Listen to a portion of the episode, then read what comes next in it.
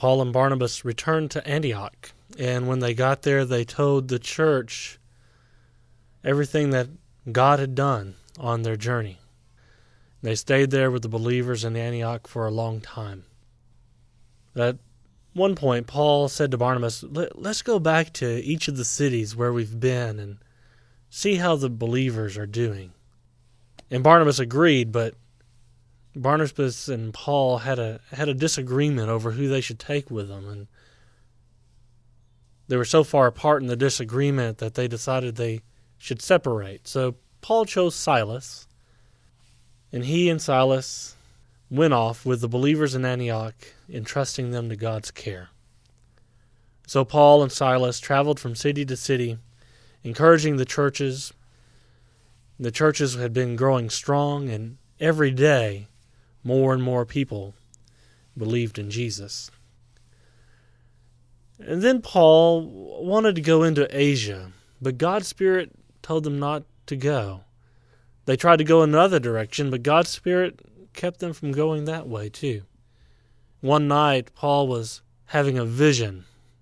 In the vision, he saw a man from northern Greece begging him, Come here, help us they realized that God was calling them to take the good news to that area.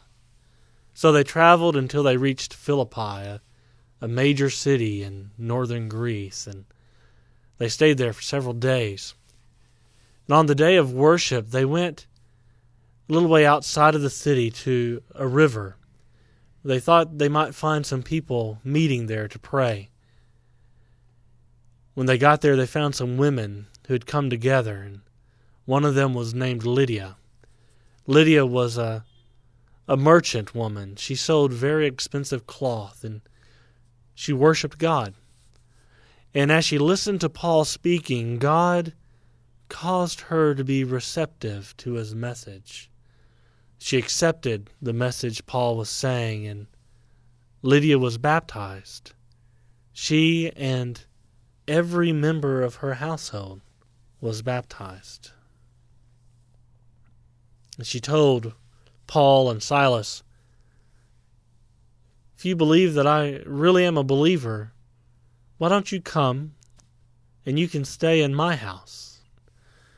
And so Paul and Silas accepted her hospitality and stayed at Lydia's house in Philippi.